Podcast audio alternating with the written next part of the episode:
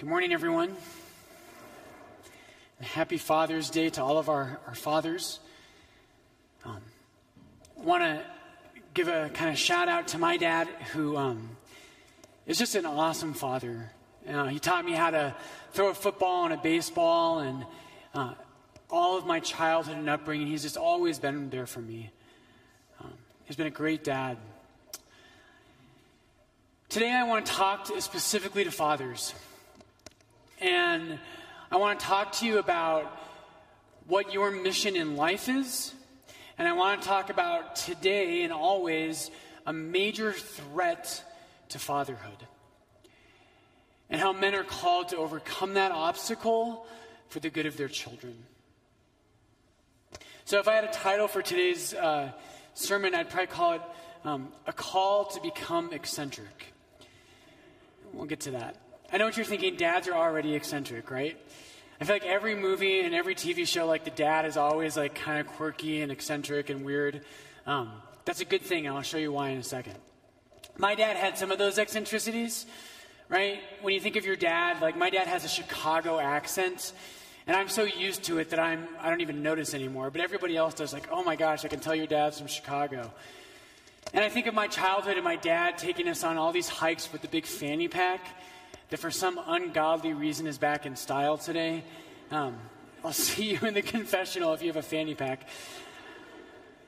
Dads have quirks, they have eccentricities. And of course, the word eccentric, and that's what I want to focus on today, is the word eccentric. The word eccentric, like all good things, comes from the Greek.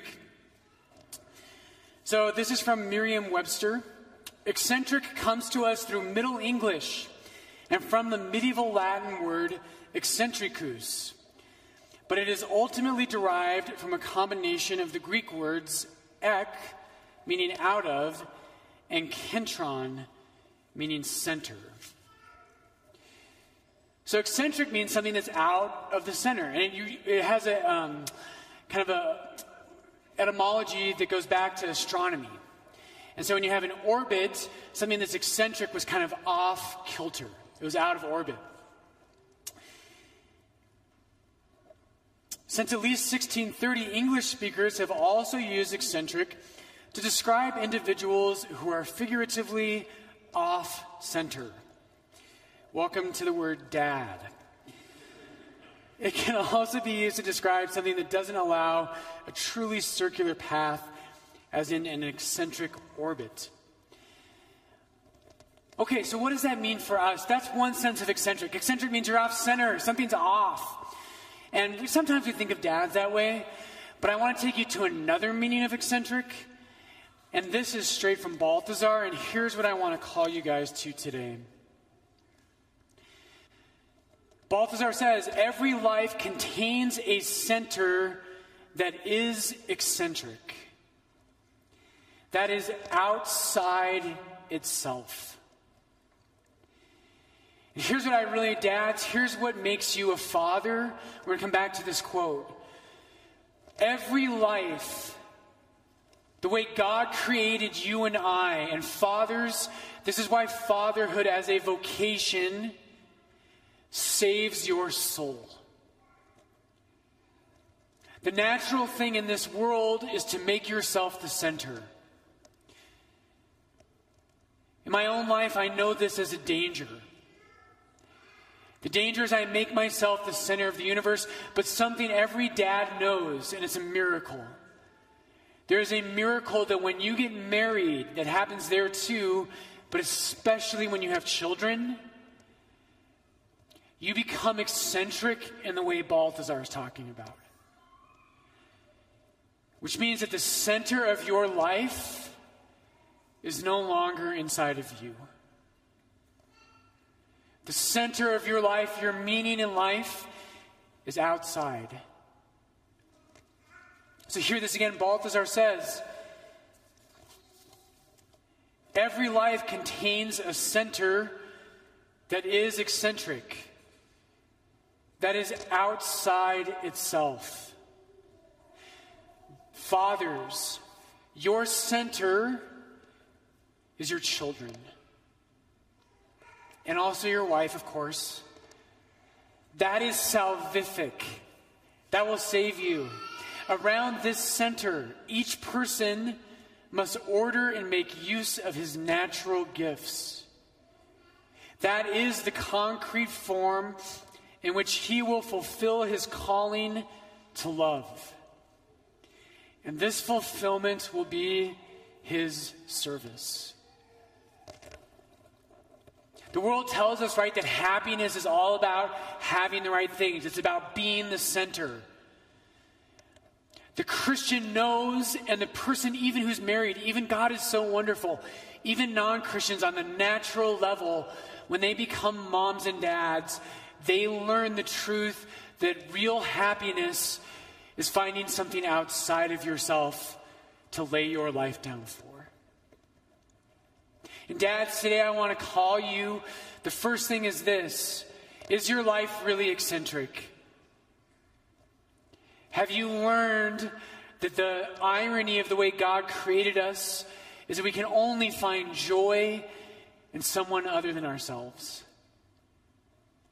That the real way to find your life is to lose it, as Jesus says seven times in the Gospels. The one who seeks his own life will lose it, but the one who loses his life for my sake will find it. That's the great irony of the Christian life. That's the first call. The second one is this I want to teach you that your mission as fathers is to teach your children to be eccentric. Not with fanny packs, right? no fanny packs for your kids. But you are called to teach your children that the meaning of their life is outside of themselves. And the ultimate fulfillment for all of us with that is in God. Right? The reason God created us was to love Him, to know Him, to serve Him, and ironically, in that way, to find perfect joy. So St. Paul says this in Ephesians 1. He says, In Him, in Christ, this is Ephesians 1:11, according to the purpose of Him who accomplishes all things according to the counsel of His will we who first hoped in Christ, and this is the key line we who first hoped in Christ have been destined and appointed to live for the praise of his glory. Hear that again. We who first hoped in Christ have been destined and appointed to live for the praise of his glory. God created all of us to be eccentric. He created us to have our center somewhere else, and the center of all things is God. Fathers, and here's what I want to advocate for you today God created your children, which you cooperated with. God created your children to be men and women of praise. Every one of us in this church today, all of you at home, wherever you're at, we were made to be men and women of praise. And I want to talk about that today because that's hard. It's been on my heart a lot lately. We live in a very broken world. And right now, we're all feeling that. We have the coronavirus, we have the divisions in our country, we have lots of problems. And as I get older, there's a natural tendency in me, and I want you to think about this.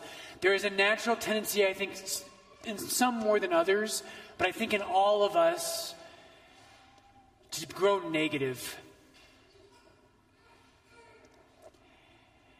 And it's so easy for me. When I look at the world, it's so easy for me to look outside, and the first thing I see is what's negative. And there's a natural tendency to criticize. And to say, you know, what, you know what's wrong with the world is this and that, and it's pew number five. Right? One, two, three. Oh, that's the Vieras. Um, pew number five, and on this side, all you guys, you're the problem. Right? We think that. Paul tells us that you and I were created for the praise of the glory of God. And, brothers and sisters, I just want to tell you today praise will free you. It will free you. Our community, the Companions of Christ, and Trevor, our seminarian, we were talking about this this morning.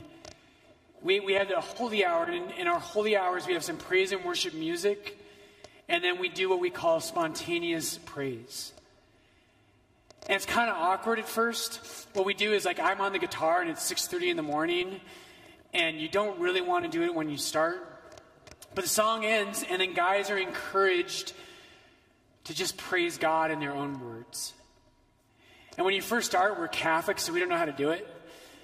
And we're, so we're like, Jesus, thou art mighty unto ages of ages. Right? and incredible in thy gloriousness, which thou hast deigned through all eternity. And everybody's like, Excuse you? you have to learn how to do it. But when you start doing it, your heart just is freed. And this past week, when we had our Companions Holy Hour, and, you know, com- Catholics were a little nervous about this, and you don't have to do this, but I- I'll invite you to it in some songs, right, when I was in college, you have the like hands up thing. We don't do that as Catholics. But there's just something so freeing, and you, you get used to it, and you get there, and you're just like, you put your hands up, and it just feels natural, and you're like, at first it doesn't. At first you're like, you kind of like go halfway. You're like, is this okay? But as your soul is freed, it feels so good to praise God. To Just tell him what you feel. Jesus, I love you. You are beautiful. You are the Savior of the world. Lord, you give meaning to my life. You free me from selfishness. Your love on the cross has shown me that my life matters. Lord, may your priests praise you. May your people rejoice in your goodness. Your mercy is everlasting. You are courageous and compassionate.